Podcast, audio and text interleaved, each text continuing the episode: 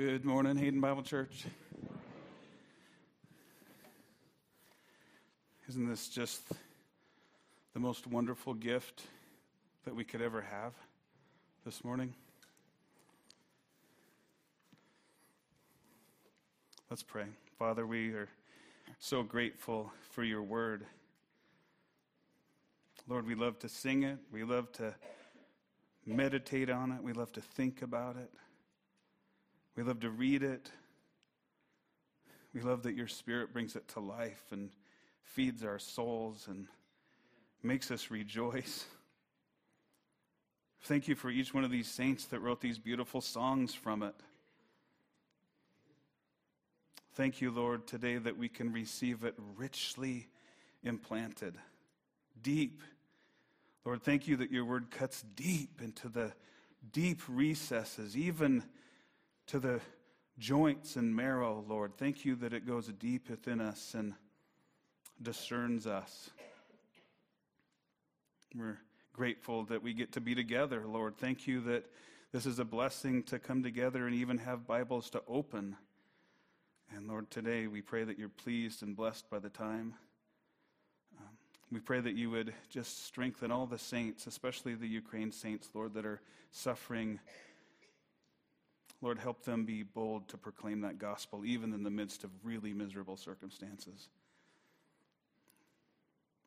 We love you, Lord, in Christ's name. Amen. Let's open our Bibles today to Matthew 22.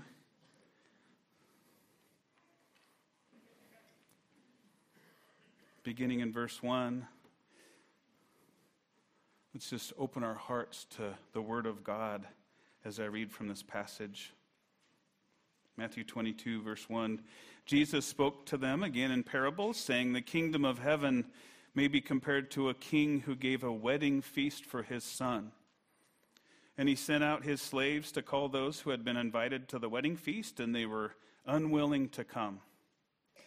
Again, he sent out other slaves, saying, Tell those who have been invited, Behold, I have prepared my dinner. My oxen and my fattened livestock are all butchered, and everything is ready. Come to the wedding feast. But they paid no attention and went on their way, one to his farm, his own farm, another to his business, and the rest seized his slaves and mistreated them and killed them.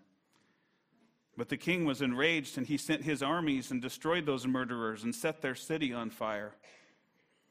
Then he said to his slaves, The wedding is ready, but those who were invited were not worthy. Go therefore to the main highways, and as many as you find there, invite to the wedding feast.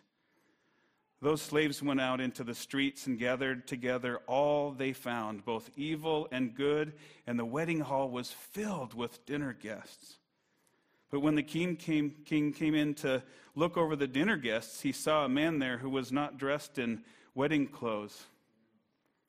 He said to him, Friend, how did you come in here without wedding clothes? And the man was speechless. Then the king said to the servants, Bind him hand and foot and throw him into the outer darkness. In that place there will be weeping and gnashing of teeth. For many are called, but few are chosen.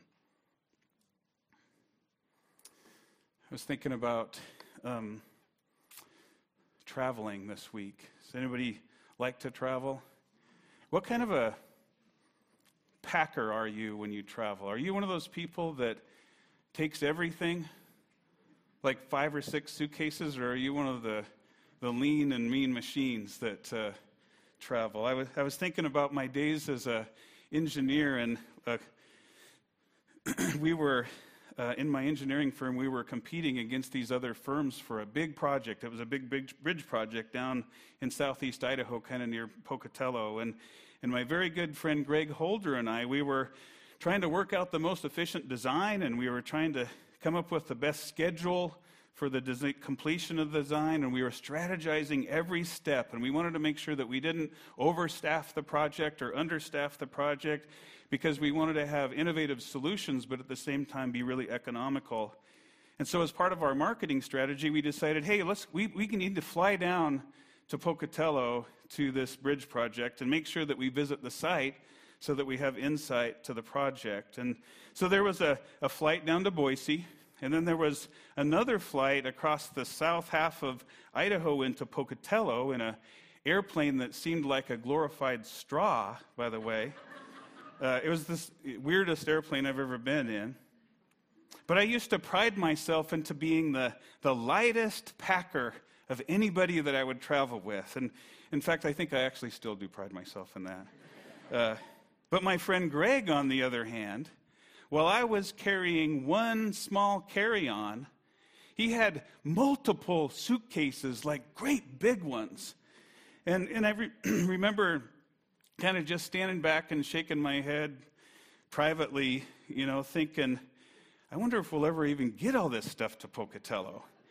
I didn't have any idea what we had, what he had in there, and, it, and of course it was about this time of year. Uh, the weather was cold like we had last week, like about zero, maybe to five degrees. And after we arrived in Pocatello, we stayed the night in the hotel that night. And the next morning, we had decided that we were going to meet each other downstairs for breakfast. And just like always, I came downstairs just like this. I had my dress shoes on and my dress socks, uh, my dress pants, and I had a dress shirt. And of course, I had a trusty black polar fleece vest, which is the perfect article of clothing. I came down to the restaurant and I saw Greg at the table, and I was shocked. I realized when I saw him why he bought all the, brought all these suitcases with him. He had pack boots on. He had layers and layers of winter clothing and multiple puffer jackets and vests. He had ski gloves and a really warm hat that looked like he was from the Ukraine. Uh, I had a polar fleece vest on. I realized that when I showed up to the project that it would have been wise for me to ask if we were just going to drive around in a car with the heater on like we always do and shoot photos out the window instead of tromping around the snow for three or four hours in five degree weather where the wind never stopped blowing and dress shoes designed to keep your feet cool why would, why would you need traction in an office anyway, I would think? I was grossly underdressed. My mouth was frozen shut, and I was like speechless the whole time, shivering. I was so satisfied with myself and my minimalist lug- luggage and I, until I really understood what reality was, and I Turns out I needed a way more practical outfit on that trip. In our passage this morning in Matthew 22, we're going to learn of another man, grossly underdressed, speechless as well. If you look up to Matthew 21, verse 23, it appears that Jesus is in the temple speaking to the chief priests and the elders of the people, leaders in Judaism, and immediately above our passage, after Jesus spoke with them about the parable about the vineyard in Matthew 21 45, Matthew says that when the chief priests and the Pharisees heard his parables, they understood that he was speaking about them. Jesus was speaking about them. So in verse 1 of Matthew 22, Jesus spoke to them again in parables. Jesus' parables if you're familiar with them, they seem to serve multiple purposes and they seem to produce different results in different type of people. For people in a right relationship with God, they seem to be kind of an encouragement to dig deeper and they serve as like a profound or even encouraging truth with wonderful imagery that we all, with hearts attuned to Christ, love to see. But for others, especially people outside of that right relationship with God, for instance, those who refuse to honor Jesus Christ, the Son of God, as Messiah, like the chief priests and the Pharisees and the elders, they seem to be incriminatory. They incriminate and condemn and, and also cause inflammatory interactions because the people's hearts are dark and they're dead in their trespasses and sins. In John 9, Jesus said, For judgment I came into this world so that those who do not see may see, and those who see may become blind. In saving some, there's a corresponding condemnation of others. And the others in our passage appear to be the unfaithful leaders of Israel. Look back at verses 2 and 3 in our parable in Matthew 22. The kingdom of heaven, Jesus says, may be compared to a king who gave a wedding feast for his son, and he sent out his slaves to call those who had been invited to the wedding feast, and they were unwilling to come. Here, Jesus is speaking to the most learned religious people in town who think they can see, but he's going to demonstrate to them that they are, in fact, totally blind. He begins by telling the purpose of the parable. He says, The kingdom of heaven may be compared to the, in a sense, the kingdom of heaven, the whole, is, is, the whole gospel of Matthew is a proclamation of the king and his kingdom, the very rule and authority and governance of heaven. Remember earthly, earlier in Matthew uh, 3, John the Baptist said, Repent, for the kingdom of heaven is at hand. In Matthew 4, Jesus was going throughout all Galilee, teaching in their synagogues and proclaiming the gospel of the kingdom and healing every kind of disease and every kind of sickness among the people. In Matthew 12, Jesus says, If I cast out demons by the Spirit of God, then the kingdom of God has come upon you. The king over all creation himself was standing on earth he was telling his people what his kingdom is like, what it can be compared to, so that, so that Israel's unfaithful leaders and you and I can understand. By the way, this is the same victorious kingdom that Daniel said would never be destroyed. It will not pass away. A kingdom that will crush and put to, to, to an end all other kingdoms, but it itself will endure forever. Here in verse 2, he says, The kingdom of heaven may be compared to. Here's what it's like, he says. It's like a king who gave a wedding feast for his son. A king, the, the one with all authority, a king who intends to honor his son, is giving a big feast. Let's notice here this morning as a foundational truth in this parable before we really get deep into it, something that's going to flavor our accurate understanding of what's happening is that the king's son will be honored. The king's son will be honored.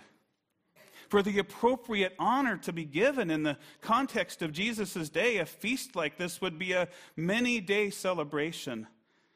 It would be recognized by everyone in the kingdom. This is a big deal for the nation. The invitation list had been carefully developed. The text says that they had been invited, so there's an implica- implication of commitment. Maybe we might even call it an RSVP today. And because there wasn't texting or email in those days or Facebook posts, the, the king in the parable actually sent his slaves to call those who had been invited to the wedding. And they were unwilling to come. They refused to come. They reneged on their commitment to be at this feast, the feast honoring the king's son. This wedding feast parable directed at the leaders of Israel is a stunning picture of the call of the nation Israel into fellowship with God. In Deuteronomy 7, verse 8, Moses said to them, Because the Lord loved you and kept the oath which he swore to your forefathers, the Lord brought you out by a mighty hand and redeemed you from the house of slavery, from the hand of Pharaoh, king of Egypt. Later in Hosea 11, the prophet looks back and says to the nation Israel, When Israel was a child, I loved him. And I called, and out of Egypt I called my son. Many called, even a nation called into a covenant relationship with their God. Yet Hosea continues and says, The more they were called, the more they went astray. They kept sacrificing to the Baals and, and burning offerings to idols. Back in Matthew, in the chapter just following our passage, in Matthew 23, Jesus is standing in the temple and he cries out, saying, Jerusalem, Jerusalem, who kills the prophets, the slaves or the messengers, who kills the prophets and stones those sent to her. How often I wanted to gather your children together the way a hen gathers her chicks under her wings, and you were unwilling. Unbelieving Israel, the nation under the Mosaic covenant, were always going astray in their hearts, breaking the commitments of their covenant and refusing to maintain fellowship with God. And throughout their history, their leaders were held culpable for their unfaithfulness right up to the day that Jesus is standing in the temple.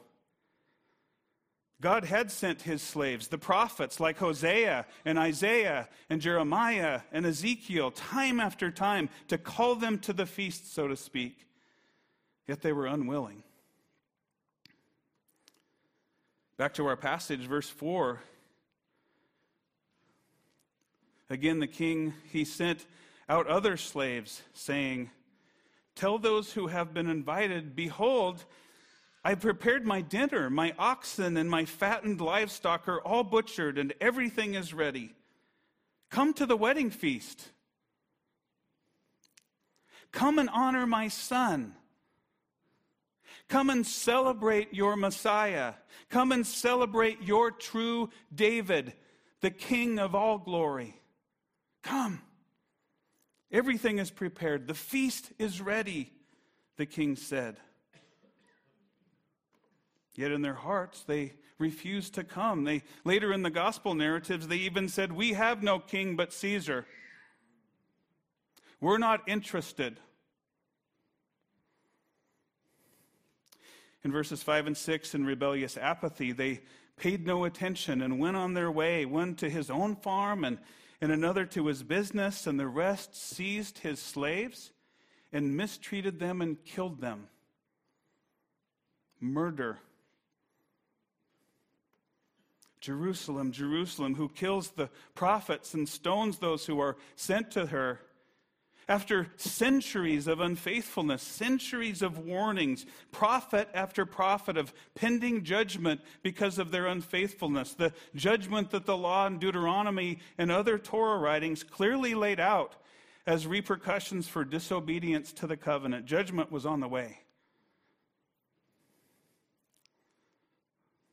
Look at verse 7 in our parable. It says, The king was enraged, and he sent his armies and destroyed those murderers and set their city on fire.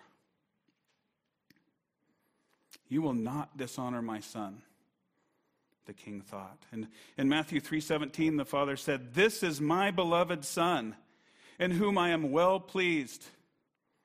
Yet, like through the, throughout the centuries leading up to that point, and like in the parable, Jesus is speaking to the chief priests and elders and Pharisees. They, they refused to honor the king, they refused to honor his son.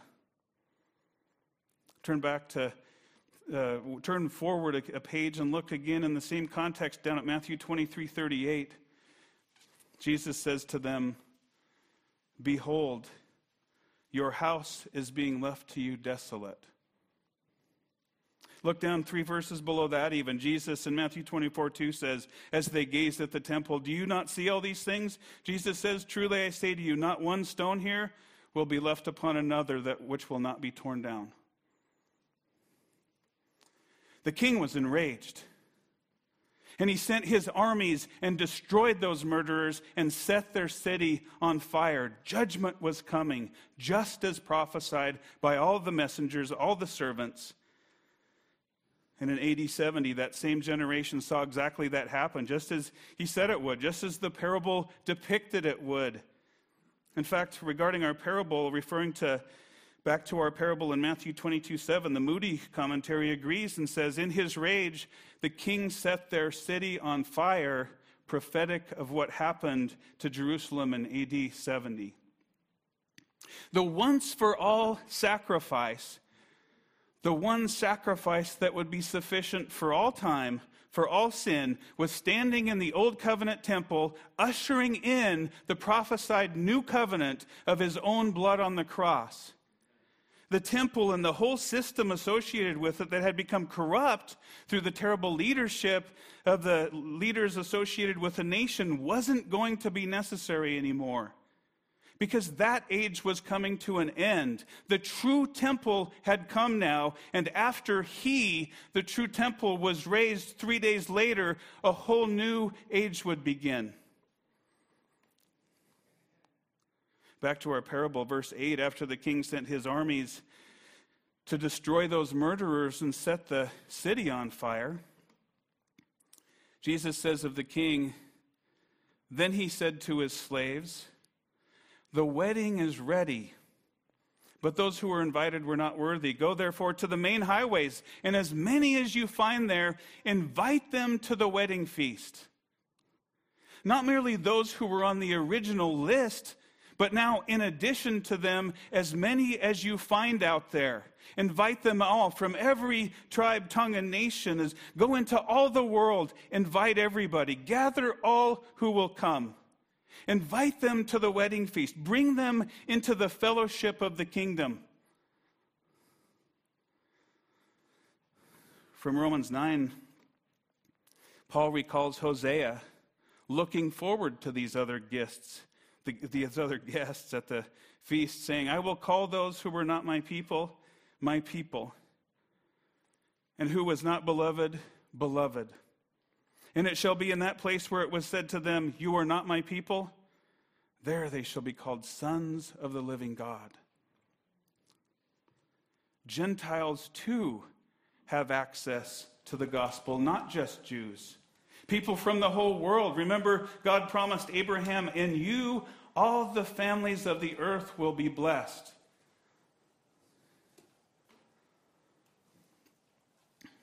Hold on a second here. Does, does this mean that, or does this imply that God re- has rejected his people?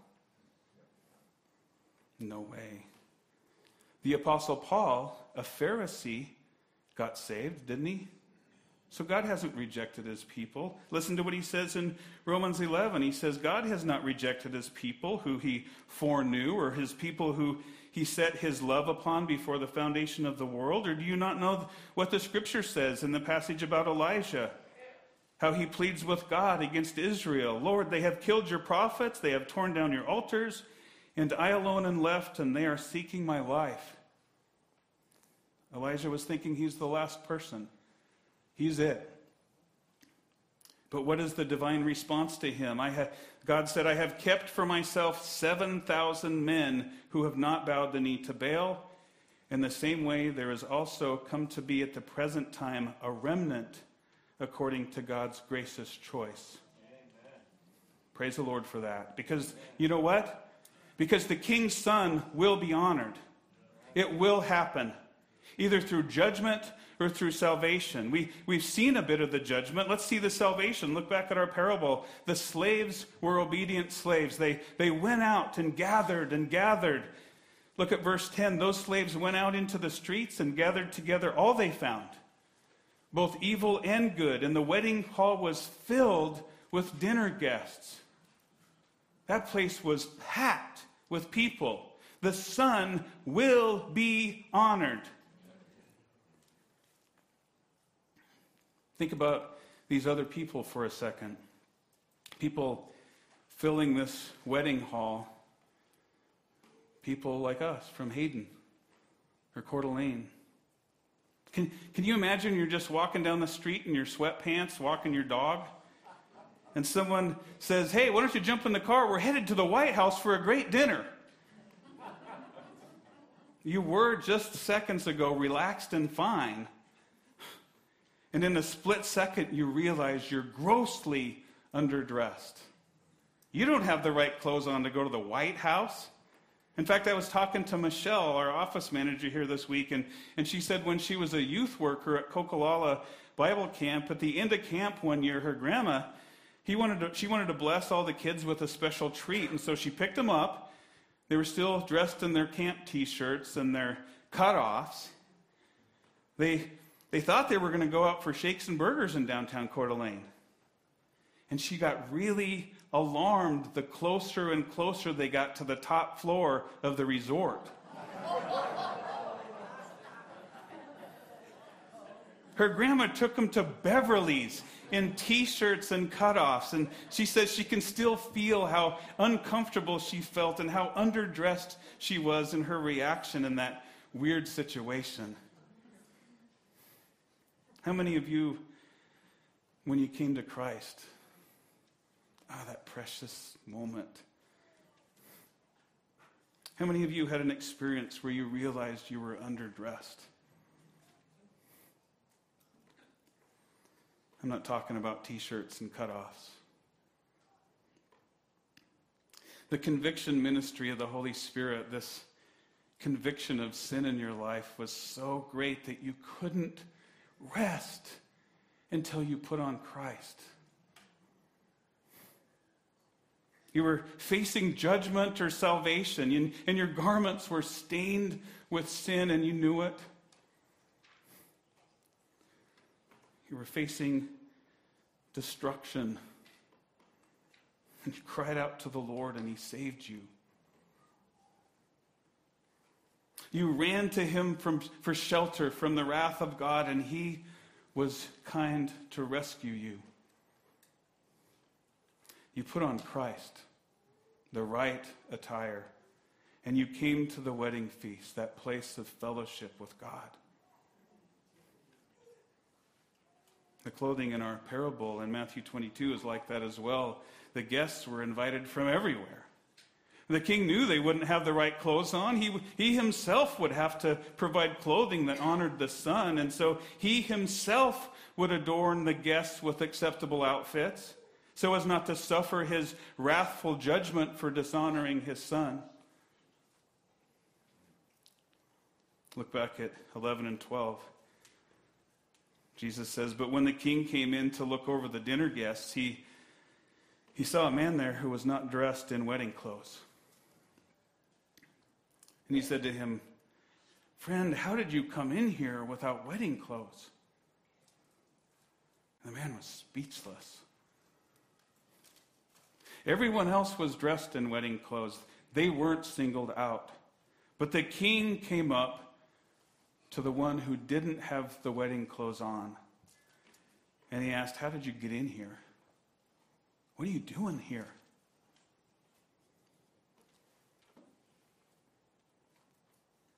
Yet this guy, also unprepared, would have had to refuse the king's offer because he felt he was fine with what he was wearing. I'm just fine.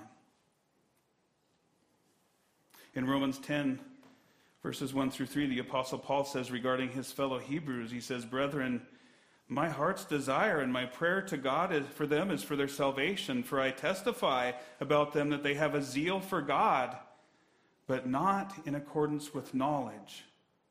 For not knowing about God's righteousness and seeking to establish their own, they did not subject themselves to the righteousness of God. They refused to put on Christ. This man in the parable had a zeal for God in a sense. He showed up to the feast, but he was seeking to establish a righteousness of his own. From the outside, we would even look at him and we would say, man, that guy looks like a guy that should be at the wedding feast. But it turns out that he was grossly underdressed. In his heart, he was saying, you know what, I'm just going to wear what I want to wear, where I want to wear it. And I'll do that right here. This is a rebellious refusal to be associated with the king's son. The leaders of Israel were acting this out in real life. And that's why Jesus was talking to them. You might remember from a different perspective, from John 10, the parable of the Good Shepherd. Jesus says, Truly, truly I say to you, he who does not enter by the door into the fold of the sheep, but climbs up some other way, he is a thief and a robber. In our, in our parable here in Matthew 22, the king was so gracious to offer wedding clothes to this man. So gracious. Yet he refused that gracious offer. He was climbing up some other way, seeking to establish a righteousness of his own. Back to Romans 9, verse 32, Paul is answering why the Jews didn't put on the king's wedding garments. He, he answers the question. He says, because they did not pursue it by faith but as though it were by works. They stumbled over the stumbling stone, just as it is written Behold, I lay in Zion a stone of stumbling and a rock of offense, and he who believes in him will not be disappointed. The whole nation was crawling up some other way. Jesus is the way. Amen? Amen. What's going to happen to this guy who tried to get in improperly dressed, so to speak? It, was like he was at Beverly's in a t shirt and some cutoffs, or he was freezing to death in a bridge down at Pocatello, Idaho, with dress socks. And everybody else had a puffer jacket. He was at the king's son's wedding feast, standing on his own good merits and no one will be justified by the works of the law. Because only the king's son will be honored. This is his kingdom. Look at verses 13 and 14. Then the king said to the servants, Bind him hand and foot, throw him into outer darkness. In that place there will be weeping and gnashing of teeth, for many are called but few were chosen. These verses must have been a stark warning for everyone else standing in the temple listening to Jesus' conversation with the leaders. This is directly in the face of those chief priests and elders and Pharisees who assumed that God owed them something. Yet they're sitting there in the wedding feast without wedding garments, refusing proper clothing. They were people who sit in places of honor at banquets, and they sat in the best places in the synagogues, and they loved being greeted in front of everyone and, and to be called rabbi and honored by men. Self exalting, independent, self made men who thought that they could see, but in reality they were blind. Is it possible that that describes you this morning? Wouldn't you want to know that? Isn't that the most important question that you could ever ask yourself? This man, his, garments were stained by nature of his birth as a son of Adam, yet to, to honor the son at his feast, he needed garments that were spotless. He needed garments that were cleansed with blood. This man, he needed a new birth. He needed a regeneration where his deadness is brought to life. It, it turns out he needed help. Though he wouldn't have agreed. He would have thought you would have been crazy to tell him he needed to change his clothes. By the way, how could it be that his simply being a member of the nation didn't merit his acceptance at the wedding feast. Wasn't he a citizen of the kingdom? Didn't God call the whole nation when he rescued them from Pharaoh? Many called. Didn't God put the nation under the covenant of the law? And you and I know that, that this law was the schoolmaster pointing to Christ, yet by nature, the man in this parable, exemplifying all those who have their own plan of personal acceptance and right standing before God. Certainly, Israel's rebellious, unbelieving leaders and all others they lead into outer darkness. Instead of coming to Christ, they stumbled over Christ. They refused to put on the festal clothing, dead in trespasses and sins. How can someone like this get saved? Again, from verse 14, Jesus explains why this man ended up being bound hand and foot and thrown into outer darkness. Jesus says, For many are called, but few were chosen. Can you Imagine the anger that would well up in your heart if you were a leader of Israel and you heard that. Again, from Romans 9, God says to Moses, I will have mercy on whom I will have mercy, and I will have compassion on whom I have compassion. So then it does not depend on the man who wills or the man who runs, but on God who has mercy. Because salvation belongs to the Lord. The king's son will be honored. And all who call on his great name will be saved. All who refuse his festal clothing will be cast out.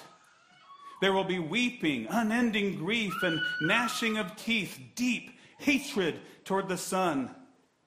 Again, from Romans 9, Isaiah cries out concerning Israel. He says, Though the number of the sons of Israel be like the sand of the sea, it is the remnant that will be saved. For the Lord will execute his word on the earth thoroughly and quickly. And just as Isaiah foretold, unless the Lord of the Sabbath had left us a posterity, we would have become like Sodom and would have resembled Gomorrah.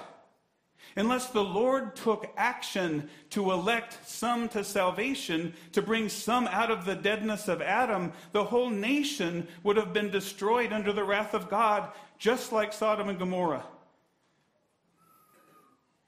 Many are called, but few are chosen, Jesus says. Let's remember the reality of Romans 9 6 through 8. It says, For they are not all Israel who are descended from Israel, nor are they all children because they are Adam's or Abraham's descendants, but through Isaac your descendants will be named. That is, it is not the children of the flesh who are the children of God, but the children of promise are regarded as descendants. The whole nation of Israel was called out of slavery, but few of them are actually chosen, meaning elect or favored, those who God has set his love upon from eternity past, saved out of the just penalty of unbelief for refusing the Son. Vessels of mercy, Paul says in Romans 9, prepared for, by God for glory. The true Israel of God in Christ throughout all history, coming into the feast by grace through faith, giving full honor to the Son. The chief priests and elders listening to Jesus in this parable were scandalized by this truth. They wanted to kill him. Are you kidding me? They're thinking in their hearts. Prophet after prophet, messenger after messenger, warning of this judgment. In reality, Matthew 2 shows this national calling pointing to being truly fulfilled in Christ. Listen to Matthew 2:15 when Jesus was still in Egypt with his mom and dad, he remained there until the death of Herod. This was to fill uh, what had been spoken by the Lord through the prophet, out of Egypt I called my son. Out of Egypt I called my son, as Matthew says, was fulfilled in Christ. And those now in Christ those who have been saved out of Adam and those who have put on Christ are clothed rightly in the king's provided wedding feast clothing. This wedding feast parable in Matthew 22 pictures the kingdom of God, and the king himself supplies the appropriate garments. And, and those who refuse his garments, like we have seen, will be cast out, cast out into outer darkness. Yet in John 6, verse 37, Jesus sums up this whole parable. Listen to what he says. He says, All that the Father gives me will come to me, and the one who comes to me, I certainly will not cast out. Whose garments do you have on this morning? Your own? Have you tried to come in with your own favorite clothes on, the, the clothing you think would be best? Because you can see from our passage this morning, if that's the case, like the chief priests and the Pharisees, if you're found at this party without the provided wedding clothes, you will be left speechless. Because you won't have a strong and perfect plea. And you will be thrown out of the party. The king himself will command that you will be bound in hand and foot and cast out into outer darkness. There will be weeping and an eternity of inconsolable grief and never ending torment. And your response will be an eternity of rebellious, never settled hatred and anger toward the king himself. Don't let that be you. This morning, before this looming judgment takes place, won't you humble yourself? Won't you finally put on Christ today? Won't you repent and believe the gospel? Won't you ask for forgiveness for your sins and put on Jesus Christ? Exchange your sinful life for his perfect life. Wouldn't that be the prudent thing to do? Isn't that the best offer of all eternity?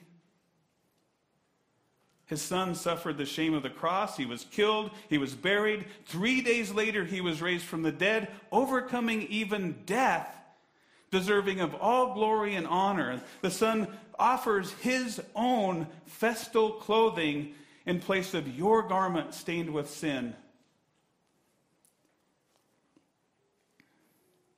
As Paul says in Galatians 3:27, all of you who were baptized into Christ, were baptized into Christ, have clothed yourselves with Christ. The king in our parable, he commands that you repent this morning and trust in the great cleansing blood of Jesus. Those clothed in Christ have the garments required for the great feast. He provides clothing that makes you accepted forever before, his, before the King. Are you clothed with Christ this morning? Are your garments spotless? Are you dressed appropriately?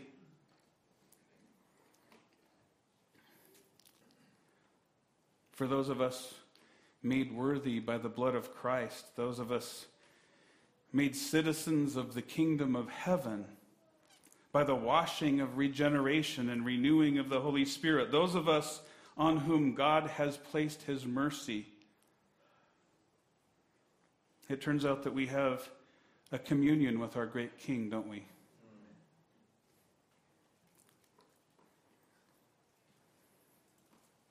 He calls us this morning to proclaim his victorious life giving death until he returns. Our King will return and we'll see him.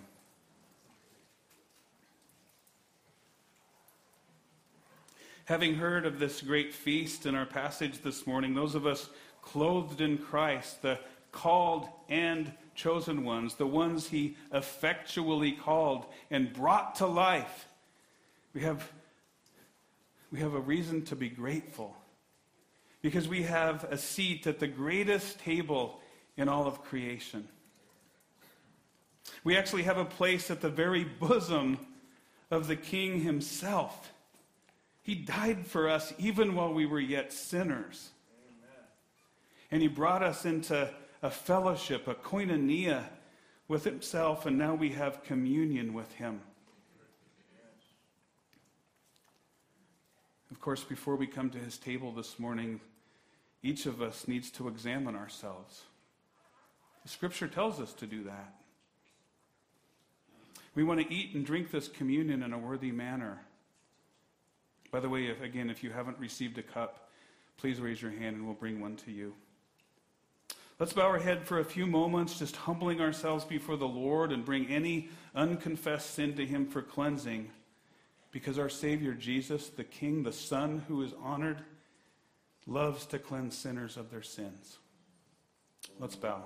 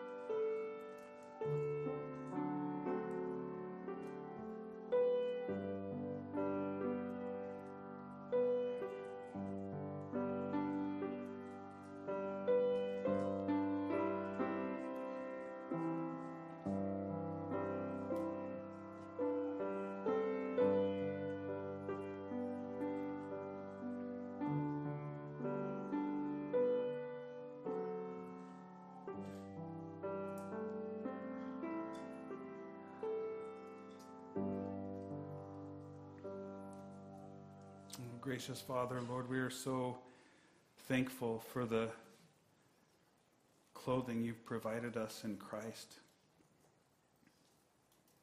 The garments, spotless now. Lord, we're grateful to be brought in through him into fellowship. All glory and honor to his great name today, Lord. Amen. Let's take up this piece of bread. In 1 Corinthians 11 23, the Apostle Paul recalls to us, he says, For I received from the Lord that which I also delivered from, to you, that the Lord Jesus, in the night which he was betrayed, he took bread, and when he had given thanks, he broke it and said, This is my body, which is for you. Do this in remembrance of me.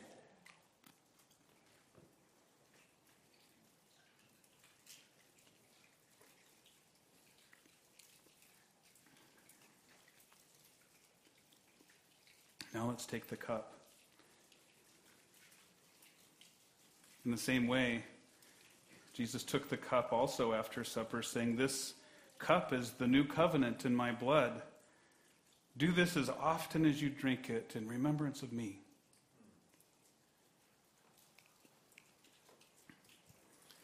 He says, For as often as you drink or eat this bread and drink the cup, you proclaim the Lord's death until he comes. Father in heaven, we're grateful for the precious treasure of your word, and we thank you for the communion we have in Christ. We thank you that we're clothed in festal clothing invited into this great feast. Lord, thank you that you saved us even when we, we didn't even agree that we needed saved. Lord, thank you that you're faithful. Thank you that the King's Son is honored. In Jesus' name, amen.